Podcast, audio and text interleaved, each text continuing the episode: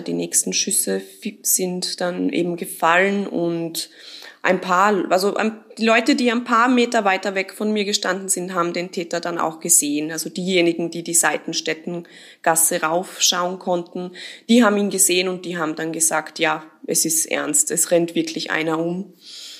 Und dann sind alle, also geflüchtet. Extreme Massenpanik ist ausgebrochen. In, in diesem Moment ähm, denkt man nicht, man macht. Und ähm, ich bin dann, ähm, man denkt nicht, man macht, aber man macht instinktiv offensichtlich. Und äh, ich, mein Instinkt hat mir gesagt, rein. Sie wollte eigentlich für Puls 24 einen Live-Bericht über den letzten Abend vor dem Lockdown in der Wiener Gastronomie machen. Und plötzlich steht sie mittendrin in einem der furchtbarsten Terroranschläge, den Österreich je erlebt hat. Hallo und herzlich willkommen beim Puls24 Talk of the Week. Ich bin Jakob Klanzner und ich spreche heute mit meiner Kollegin, der Puls24-Reporterin Aida Mujanovic. Sie war letzten Montag genau da, wo der Terrorschütze vier Menschen getötet und 23 teilweise schwer verletzt hat. Heute spricht sie mit mir darüber, wie sie das erlebt hat, was sie genau erlebt hat, welche Gedanken ihr da durch den Kopf gegangen sind und was ihr hilft, wie sie damit umgehen kann. Heute hat sie einen freien Tag, aber sie hat sich zu Hause ein Mikrofon in die Wohnung gestellt und ist jetzt mit mir verbunden. Hallo Aida. Hallo Jakob. Sind gerade verrückte Zeiten, oder? In denen wir leben, die du gerade im Speziell erlebt hast. Ja, extrem. Also äh, es ist natürlich extremst ähm, schockierend, was da passiert ist. Ähm, und auch für uns Journalisten ist, das, ist das halt nochmal was anderes. Also das sind gerade extrem spannende Zeiten, ähm, durch die wir gerade gehen und äh, die Themen, mit denen wir uns jetzt befassen, nicht nur beruflich, aber auch privat, natürlich, ja. Und an so einem freien Tag schaffst du es dann auch tatsächlich runterzukommen und zu entspannen? Oder bist du eh immer noch auf 100.000?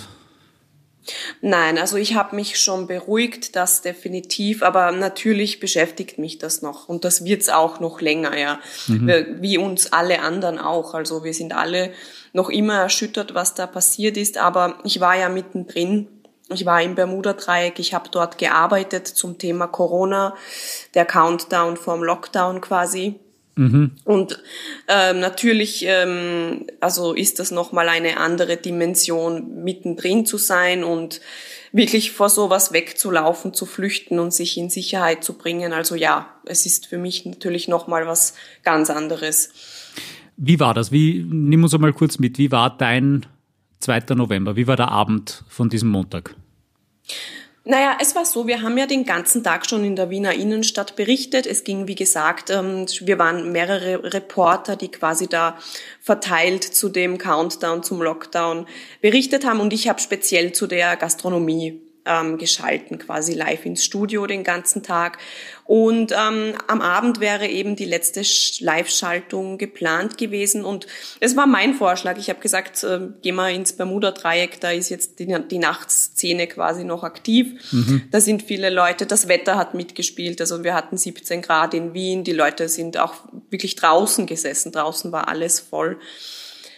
Ähm, und da hättest du einfach quasi wie immer oder wie schon etliche Male gemacht, eine Live-Schaltung äh, ins Puls 24-Programm von draußen, wie da jetzt gerade so die Lage ist. Das wäre eigentlich der Plan gewesen.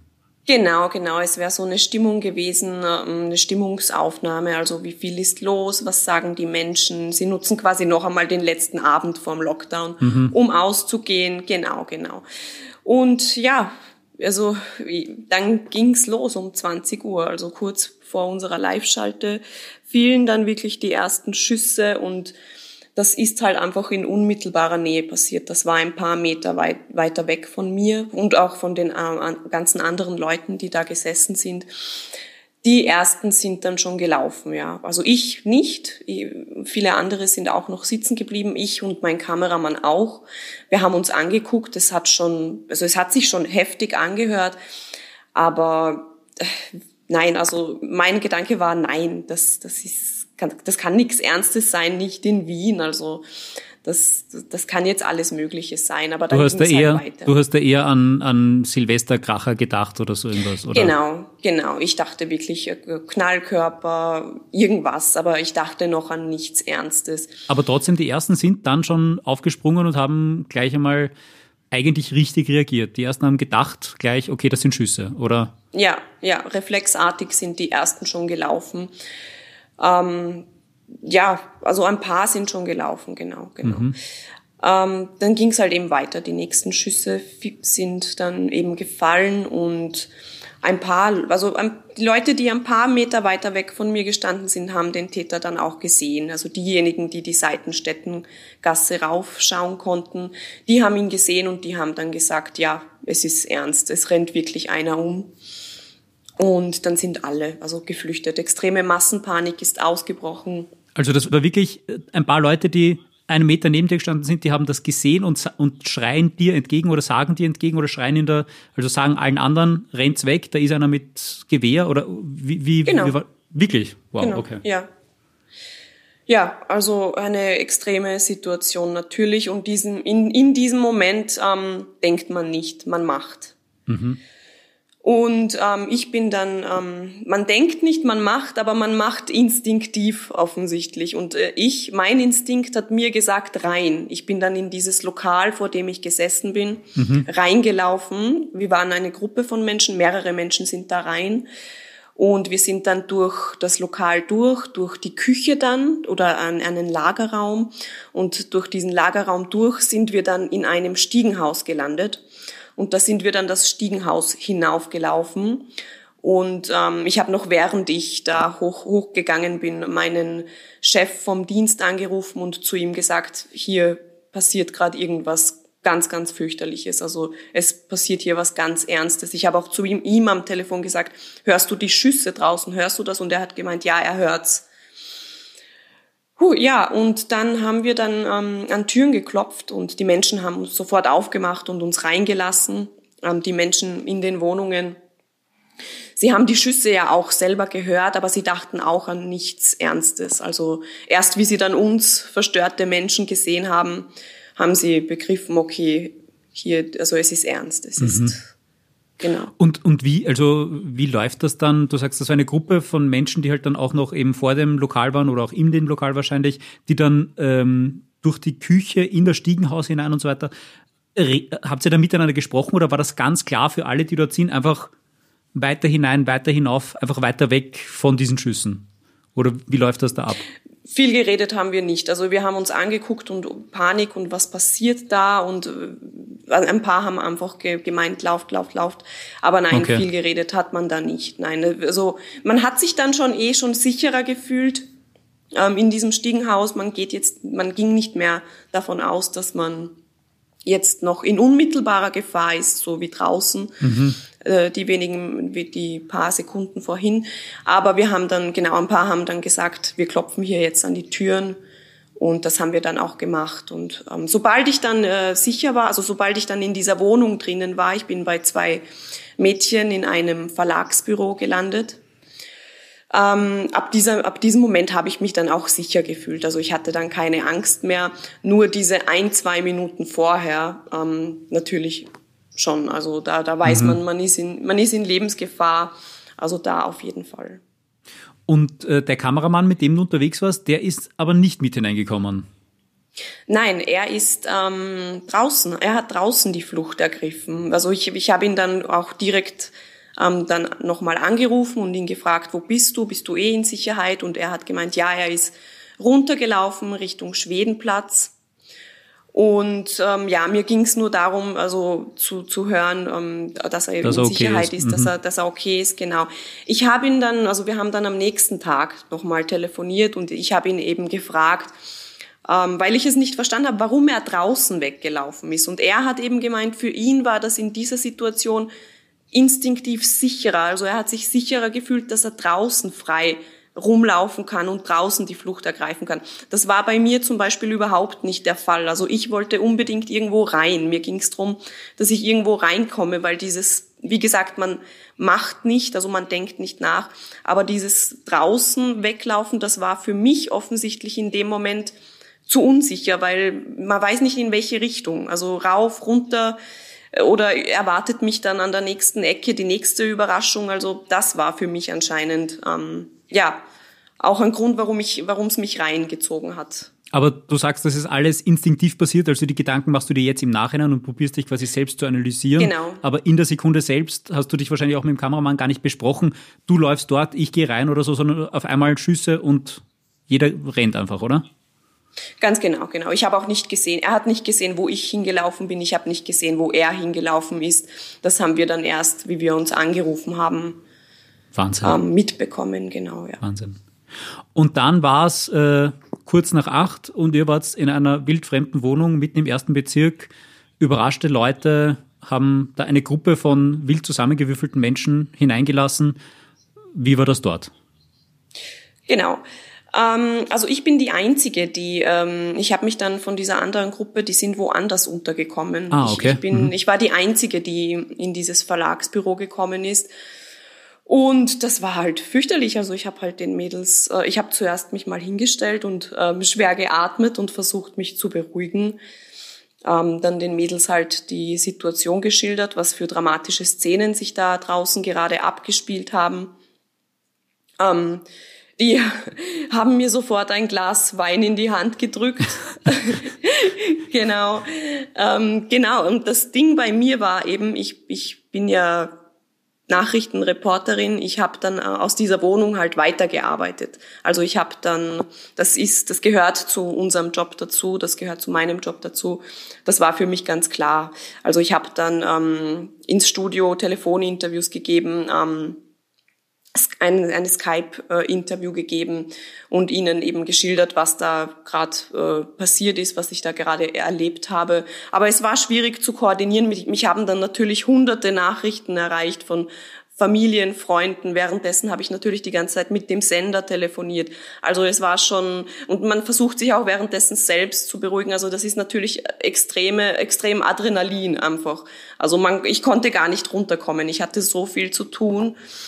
Genau.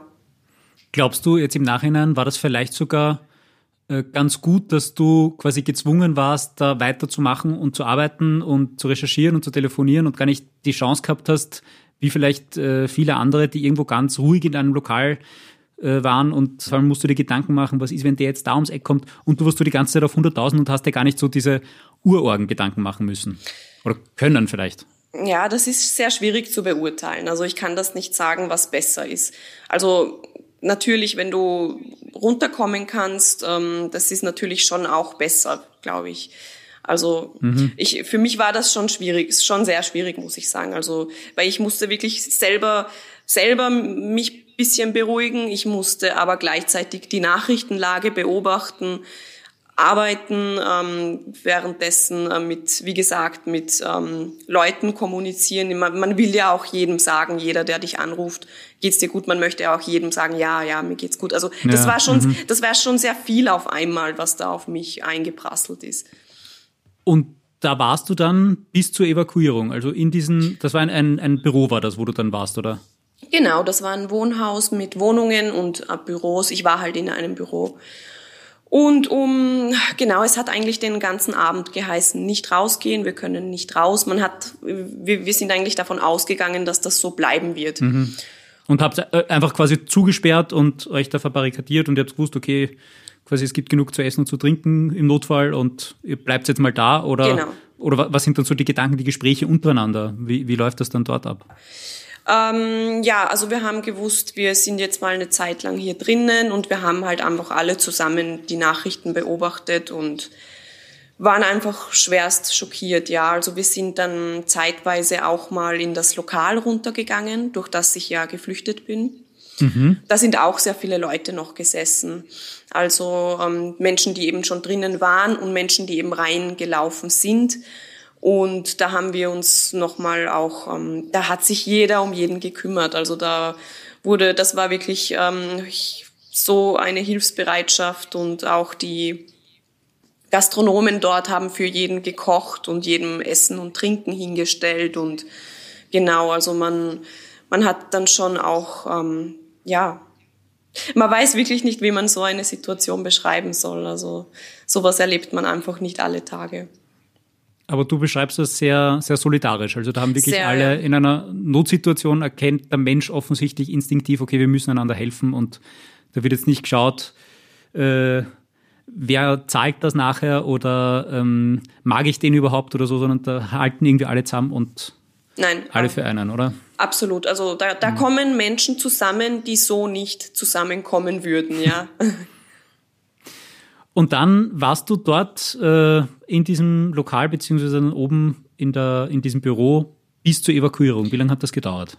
Genau, um halb drei Uhr morgens hat es dann geheißen, wir können jetzt raus. Genau. Okay. Und das hat dann auch noch mal eine Zeit lang gedauert. Also es konnte jeweils nur eine Person das Lokal verlassen. Mhm. Da wurden ähm, von jedem die Daten erfasst. Es wurde jeder gefragt, ob er den Täter gesehen hat. Mhm. Es wurde jede, jeder gefragt, ähm, ob er Handy und Videomaterial besitzt von dem von dem Ganzen. Mhm. Und das dann war einfach, Entschuldige, das war einfach die Polizei, die ist dann vor dem Lokal gestanden in einem Trupp mit Bewaffnung und hat dann einzelne Leute rausgeholt, oder? Genau, genau. Wahnsinn. Genau. Es ist, es ist verrückt. Also jemand, ja, der, das, der das noch nicht erlebt hat, also ich, ich könnte mir das vorstellen, dass das so ähnlich ist, wie man es in Filmen sieht, aber für mich unvorstellbar. Also. Ja, man kann sich das auch kaum vorstellen, wenn man so etwas nicht erlebt hat. Also es, es ist wirklich ähm, auch für mich noch ziemlich surreal. Also ich, ich begreife auch erst langsam erst, dass das wirklich passiert ist, ja. Wow. Okay, also die Polizei holt euch dann raus, äh, einzeln. Das dauert dann alles sehr lange. Von halb drei genau. weg, wahrscheinlich dann eine Stunde oder wie lange dauert das dann, bis alle Personen da draußen sind? Also das ging eigentlich ähm, fast relativ schnell, dieses ähm, Rauskommen, Daten erfassen.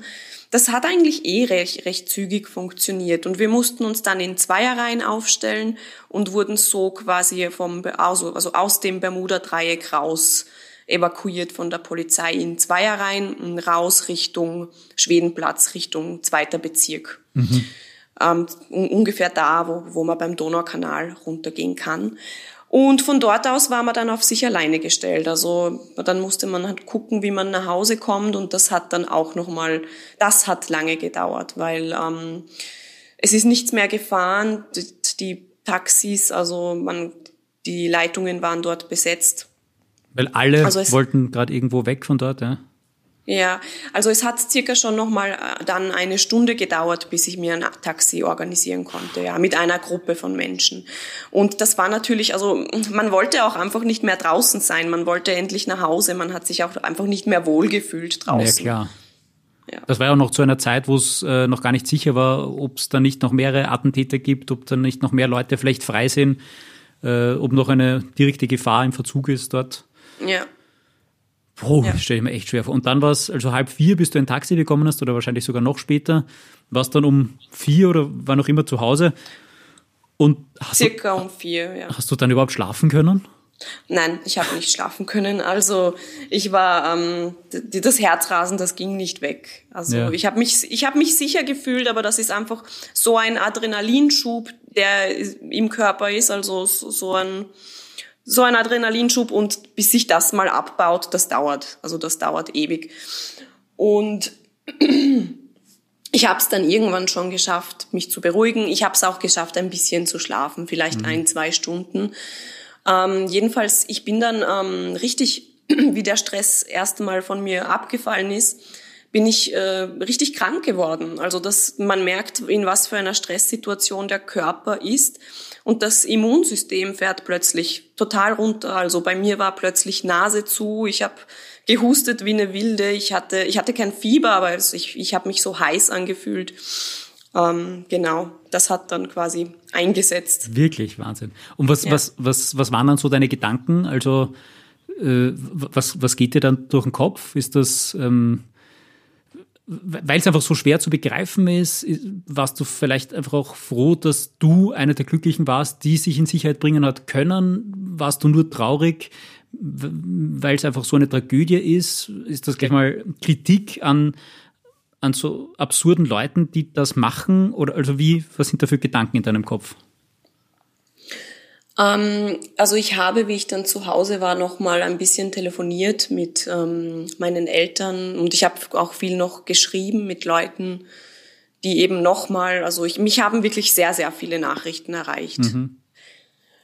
Und nein, ich muss sagen, ich kann mich nicht, gar nicht mehr so genau erinnern, wenn du mich das jetzt so konkret fragst. Nein, man, also man ist eigentlich noch in einem Schockzustand und ähm, denkt drüber nach, ist das jetzt wirklich passiert? Also es ist, es ist jetzt wirklich so etwas Schlimmes passiert.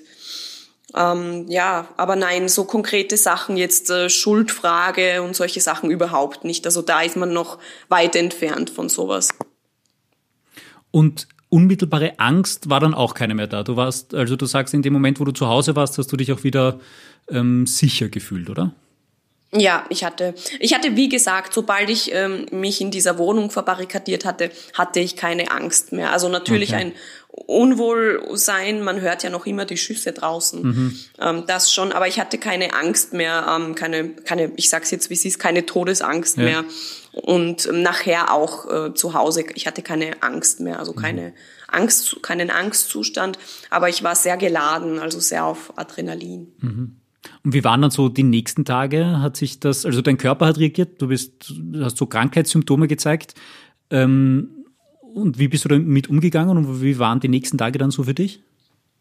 Ja, also ich bin am, am nächsten Tag dann zu Hause geblieben. Ich bin nicht arbeiten gegangen, aber gar nicht, weil es mir psychisch so schlecht ging, sondern weil ich eben, wie gesagt, ähm, mich krank gefühlt habe. Also ich, mhm. ich hätte einen Dienst als Schaltenreporterin gehabt und ich habe gesagt, äh, geht nicht. Also ja. das wird nichts. Ich, ich kann nur sehr schwer atmen. Ich habe dann ähm, noch, aber noch mal geskypt mit den News. Also ich habe dann noch mal via Skype ähm, erzählt, wie es mir geht, was ich da erlebt habe. Mhm.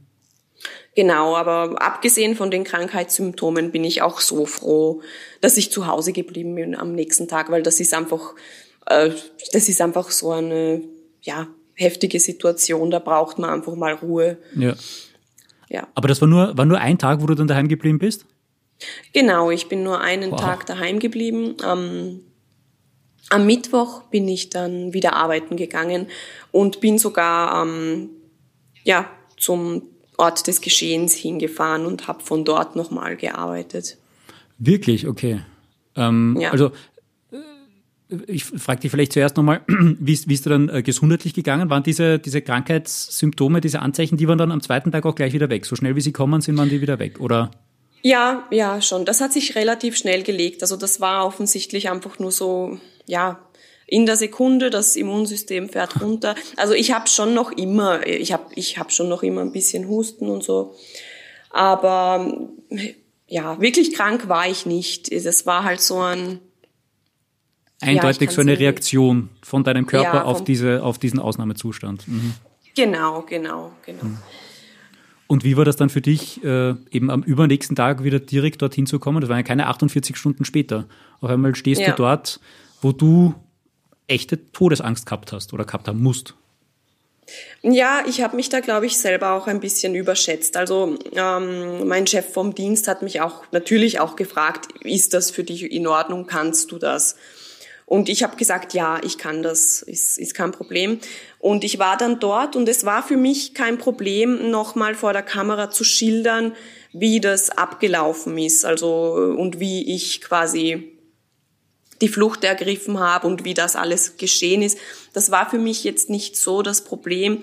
Für mich war einfach das Problem, wie ich dann dort die die Kerzen und die Blumen gesehen habe. Also da sind mir dann auch die Tränen gekommen, weil du weißt, es hat da Menschen erwischt, ähm, die ein paar Meter weiter neben dir gesessen und gestanden sind. Also das war dann schon sehr schwer für mich.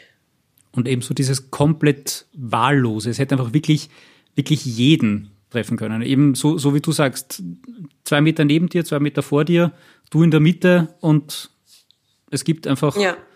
Es gibt einfach keine Begründung, keine, keine logische Herleitung, es ist einfach irgendwas. Ja. ja. ja total.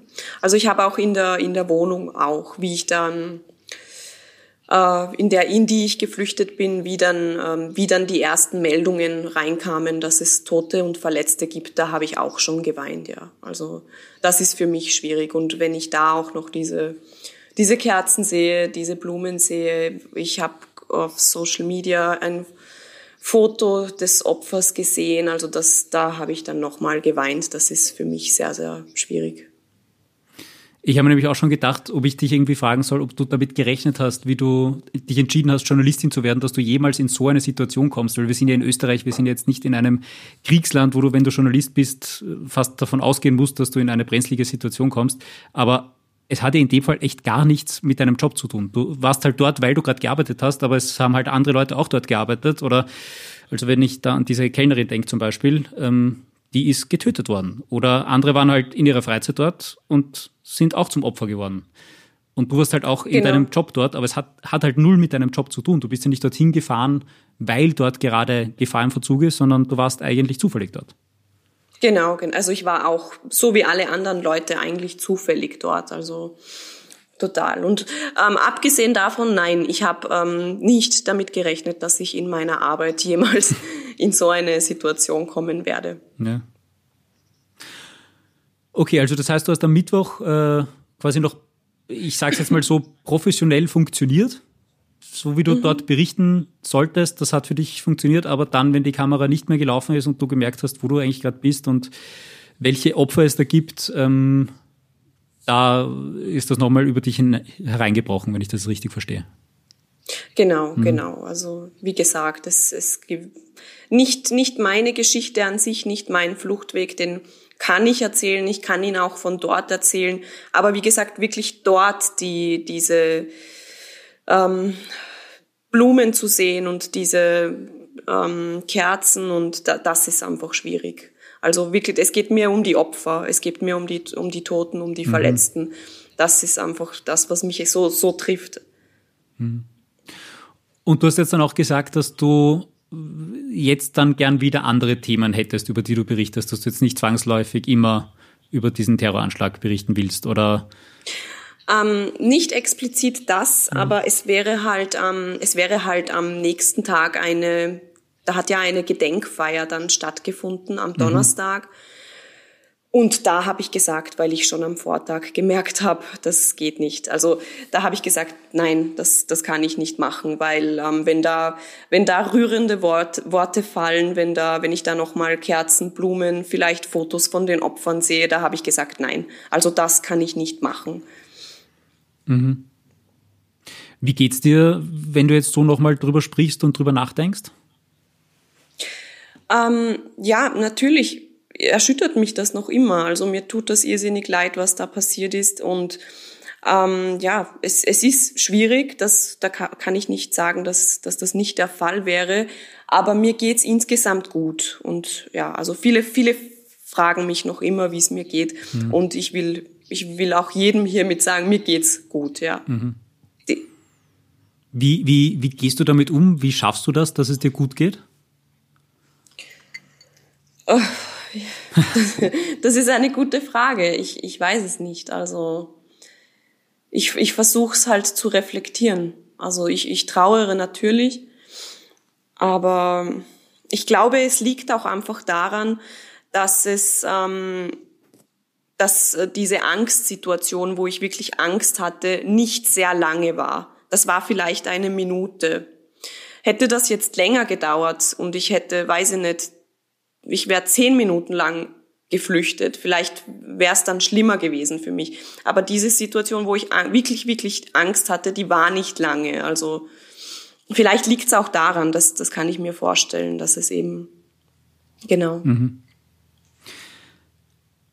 Dieser Podcast soll auch immer ein bisschen einen Einblick geben, quasi wie Pool 24 so arbeitet. Ähm, nimm uns mal mit hinter die Kulissen. Wie, wie war das Arbeiten dann an diesem an der Berichterstattung über diesen Terroranschlag? Ja, also ähm, meine Berichterstattung habe ich ja schon erzählt. Ich habe ja ähm, dazu geschalten am Abend, am nächsten Tag und am dritten Tag war ich nochmal dort. Ähm, wie es jetzt im Sender drinnen war und für die anderen Reporter war, weiß ich nicht. Ich, aber was ich weiß, ist, dass es für alle schwierig war. Also mhm. es war auch für die Reporter, die das nicht das, was ich erlebt habe, schwierig dorthin zu fahren und sich das anzusehen und Betroffene ähm, Augenzeugen zu interviewen. Das war für alle, also für alle ähm, sehr, sehr heftig, weil da ist etwas so derartig ähm, Schlimmes passiert in unserer geliebten Hauptstadt. Das trifft jeden. Aber was sind die, sagen wir, was ist das journalistische Handwerkszeug? Worauf hast du dann Wert gelegt? Also du hast dann von dort geschalten, äh, zuerst noch live direkt als eigentlich Betroffene in der Situation und dann eben am übernächsten Tag auch ähm, vom Ort des Geschehens bei den Trauerfeiern und so. Was, was sind die Sachen, was wolltest du unseren Zuschauerinnen und Zuschauern mitgeben? Was, äh, was ist quasi dein, dein journalistische, was war deine Arbeit dort? Ja, also dadurch, dass ich ja ähm, unmittelbar drinnen war in dieser Situation, ging es bei meiner journalistischen Arbeit viel um meine Geschichte. Also viel um, um meinen, meine persönliche Flucht da hinauf und wie, wie, das, wie ich das alles empfunden habe. Also da wollten wirklich ähm, meine Chefs auch, also sie haben immer gefragt, kannst du das? Aber sie wollten halt einfach ähm, dass ich das einfach als nächste, erste Augenzeugin quasi berichte.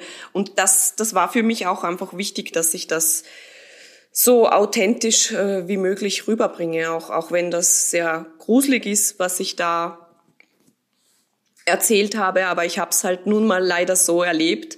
Und das war mir wichtig, dass ich es ähm, so authentisch wie möglich ähm, nacherzähle und schildere und auch ähm, das Gefühl rüberbringe, was, was man dabei fühlt und was, genau. Mhm. Und das hat für dich auch so funktioniert. Also du, du hast eben auch schon jetzt gesagt, ähm, das drüber berichten, das drüber reden und deine Situation auch in dem Moment, das war viel für dich, das war anstrengend, aber das war für dich okay. Es ist ja, eher, wenn du, wenn du okay. an die, an die Opfer denkst, an die, an die Verletzten, an die Toten, an die getötet, muss man eigentlich sagen. Ähm, das ist das, was dir genau. wie ganz vielen anderen, die gar nicht in der Situation waren, trotzdem auch nahe geht. Genau, genau, genau. Äh, ich muss echt sagen, also natürlich, mir geht das Ganze auch total nah und ich bin auch an dem äh, Tag vor dem Fernseher gesessen, wie so viele andere auch, und habe einfach nicht glauben können, dass sowas auch bei uns in Österreich passiert. Ähm, bin auch immer noch ergriffen und jetzt, wenn ich mit dir rede, also mir geht ständig, muss ich ehrlich sagen, auch die ganz laut. Wenn ich dran denke, also du bist Reporterin, hätte ich einen zufälligen Dienst dort gehabt wäre ich dort in deiner Situation gewesen, wärst du zwei Meter weiter anders gestanden. Also man darf dann eh nicht solche Gedanken haben, aber das kommt dann automatisch und mir rennt schon wieder die ganz laut. Also es ist. Ja. Ja, mir auch. Also es ist noch immer unfassbar an, an ja, ein unfassbares Ereignis und das wird uns jetzt noch länger beschäftigen, auf jeden Fall. Mhm zum Stand der Ermittlungen, zum äh, Umgang. Jetzt gibt's ja, teilweise werden ja schon zumindest leichte Schuldvorwürfe gemacht, auch in der Politik, Innenministerium, Bundeskanzler, Justizministerium. Wie, wie verfolgst du das? Ja, wie du sagst, es gibt hier jetzt sehr viele Schuldzuweisungen seitens der Politik, seitens der Justiz. Ähm, es gibt viele Rechtfertigungen, auch der, auch der Derat, Deradikalisierungsverein, ähm, rechtfertigt sich auch. Also das kommt ja jetzt von allen Seiten und solange das nicht geklärt ist, möchte ich das auch nicht kommentieren. Das Einzige, was ich sagen möchte, ist, es gab ja, und das steht ja fest, es gab ja Hinweise offensichtlich, es gab Hinweise aus der Slowakei, es gab Hinweise aus Deutschland, ähm, was man definitiv jetzt schon sagen kann, das ist, dass es da in Österreich ähm, ganz, ganz große Kommunikationsprobleme gab. Das muss man einfach so sagen. Und ähm, ich möchte jetzt zu dieser Schuldfrage, ich möchte das noch absolut nicht kommentieren, solange da nicht irgendwas geklärt ist. Aber hätte dieser Anschlag verhindert werden können, dann ist das einfach ein riesiges Systemversagen in Österreich und so etwas darf es hier nicht geben. So etwas darf es nirgendwo geben. Aber vor allem nicht hier, wo wir leben. Also das wollen wir einfach nicht. Mhm. Vielleicht noch ganz allgemein, nur dass man, dass das nochmal erklärt ist, wer es noch nicht mitverfolgt hat. Ähm, der Mann, der diesen Anschlag verübt hat, der Terrorist, der auch äh, erschossen wurde von der Polizei, ähm, war verurteilter, verurteilter Verbrecher, weil er äh, Aufgrund in, in den, äh, Terror, ja. Weil er in den IS, ähm, weil er den IS unterstützen genau. wollte, ist dann äh, aufgrund guter Führung vorzeitig entlassen worden, war in diesem Deradikalisierungsverein, hat offensichtlich alle getäuscht und dieses System auf die eine oder andere Art und Weise missbraucht. Äh, die Behörden haben offensichtlich gedacht, er ist keine unmittelbare Gefahr und war es jetzt eben doch. Und jetzt gibt es Hinweise aus der Slowakei, aus Deutschland, wie du richtig sagst, ähm, dass der akut gefährlich sein könnte und versucht hat, Munition zu kaufen und sowas. Und jetzt beginnt halt schon fast, muss man sagen, traurigerweise das übliche Hickhack in der Politik. Wer übernimmt dafür die Verantwortung? Die Polizei, die Justiz, übergeordnete Stellen. Es geht dann eben bis zum Bundeskanzler. Ähm, und du sagst eben klarerweise, nachdem es da noch kein finales Urteil gibt, sowieso wir als Journalisten halten uns da raus und werden kein Urteil fällen. Aber wenn es ein Systemversagen war, wenn das, ähm, wenn das verhindert werden hätte können, dann ist es ein Skandal. Ja, auf jeden Fall. Also das muss jetzt einfach lückenlos aufgeklärt werden. Und ähm, die, wenn es da Verantwortliche gibt, und ich schätze mal, die wird es irgendwo geben, ähm, ja, die müssen sich auch dann dafür verantworten, auf jeden Fall. Ja. Eh, also immer wenn es, mein erster Reflex ist dann immer zu sagen, wenn jemand, also wer ist dafür verantwortlich, no nah, der, der Terrorist, der Mann, der jetzt ja. eh auch erschossen wurde. Und dann muss man halt noch weiter fragen, hätte man den nicht irgendwie abfangen können oder müssen und dann gibt es halt wieder eine zweite Verantwortung. Ja, ja, ja genau. Äh, puh, es ist echt, es ist wirklich ein, ein hartes Thema, ähm, auch da nochmal drüber zu reden. Und wie gesagt, ich kann, kann mir gar nicht vorstellen, wie, wie sich das für dich anfühlt. Deswegen vielleicht auch noch, eben weil dieser Podcast auch einen, einen Blick in die Redaktion geben soll und du bist eine äh, junge, engagierte, mittlerweile auch wahnsinnig erfahrene und und äh, offensichtlich erfolgreiche Journalistin, abgesehen von mhm. dieser Tragödie. Erzähl mal von dir, von deinem, von deinem Werdegang und was jetzt vielleicht auch so die nächsten Projekte sind, die bei dir bei Puls 24 anstehen. Ja, also ich bin mittlerweile ähm, im vierten Jahr bei dieser Firma. Ähm, ja, seit über einem Jahr haben wir ja Puls 24 und ähm, wir sind wirklich ein meiner Meinung nach sehr, sehr tolles Team. Also ich bewundere die Leute, ich bewundere meine Arbeitskollegen jeden Tag, auch was für Leistungen wir da erbringen. Ähm, auch eben in solchen Situationen. Es ist oft wirklich ähm, ja überraschend, bewundernswert. Ähm, ich, ich mag meinen Job, ich liebe meinen Job. Ähm, in solchen Situationen dann vielleicht eher auch nicht. Das ist ähm, dann das, das ist klar. Also wir sind nicht immer nur mit schönen Sachen konfrontiert. Das ist nun mal so bei den Nachrichten. Und ja, wir haben gerade drei äh, Themen diese Woche gehabt, die dominieren. Also wir haben natürlich diesen fürchterlichen ähm, Terroranschlag. Und daneben haben wir äh, natürlich auch stecken wir im zweiten Lockdown. Wir haben Corona und das dritte große Thema ist die US-Wahl und das wird sich jetzt, diese drei Themen, die werden sich jetzt die nächsten Wochen auch noch ziehen, ja, also das, das wird so bleiben. Ja. Und wie bist du, also du sagst, du bist jetzt seit vier Jahren ähm, bei dem Unternehmen, wie bist du zu Puls 4, Puls 24 gekommen? Wie, wie war so deine Entwicklung? Wenn das jetzt andere, andere hören, die vielleicht gerade noch in der Schule sind und sich denken, sowas wie die AIDA würde ich auch gerne mal machen. Und jetzt meine ich nicht ähm, einen Terroranschlag überleben, sondern äh, bei Puls 24 arbeiten und, und als Journalistin ähm, seinen Job zu verrichten. Also ich bin absolut nicht äh, die Journalistin, die vom Kindergarten auf schon gesagt hat, ich werde Journalistin. Das war zufällig. Also ich habe ähm, ich habe Publizistik studiert und ich wusste jetzt ähm, nicht, dass ich wusste nicht, wo es hingeht konkret. Mhm. Also Fernsehen, Fernsehen hat mich schon interessiert, das wusste ich schon. Aber dass es dann konkret die Nachrichten werden, das war dann Zufall. Also ich habe ein, ein Praktikum bekommen damals bei den News und bin dann halt übernommen worden, genau. Also und den, den Job selbst, den habe ich ja auch erst im Job gelernt. Also Learning by Doing und loving what you do by doing it. Genau, und das würde ich auch, auch jedem so empfehlen. Ja. Also jeder, jeder, der sich für sowas interessiert, unbedingt reinschnuppern, unbedingt ausprobieren, auch in jedem anderen Bereich natürlich. Ähm, es unbedingt probieren. genau. Ah ja, da kommt das Halskratzen wieder. Ja. okay, du, dann will ich dich nicht noch länger an deinem freien Tag stören. Vielen Dank, dass du dir die Zeit genommen hast. Ähm, danke, dass du uns da nochmal mitgenommen hast in diese absurde, grausliche und traurige Ausnahmesituation.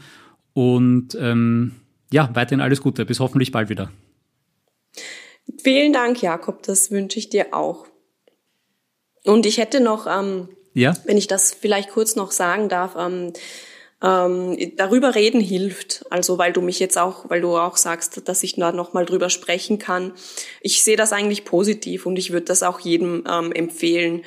Redet darüber, also so viel wie möglich. Das, das hilft auf jeden Fall.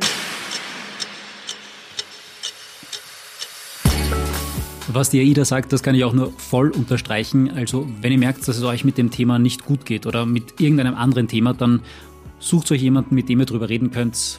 Das ist auf jeden Fall wert, es zumindest zu versuchen.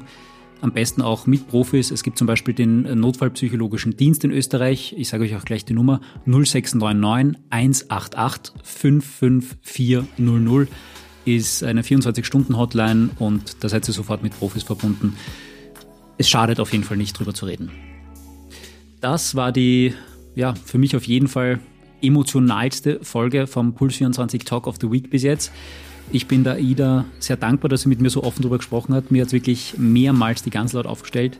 Äh, ich bin gespannt, was ihr zu dieser Folge sagt. Gebt mir gerne Feedback, Kommentare, Kritik, Wünsche, Beschwerden, Fragen, was auch immer. Äh, entweder da in den Kommentaren oder zum Beispiel auf Instagram, jakob.glanzner heiße ich dort. Und wenn ihr zum Beispiel findet, dass das sehr interessant ist, was die AIDA da erzählt, wie sie das alles erlebt hat, wenn ihr euch denkt, dass eure Freunde, eure Familie das auch hören sollte, empfehlt den Podcast einfach gerne weiter. Das würde mich auch sehr freuen. Ja, und dann äh, verabschiede ich mich auch schon. Danke fürs Zuhören. Bis nächste Woche wieder hier im Puls 24 Talk of the Week. Ciao, macht's es gut.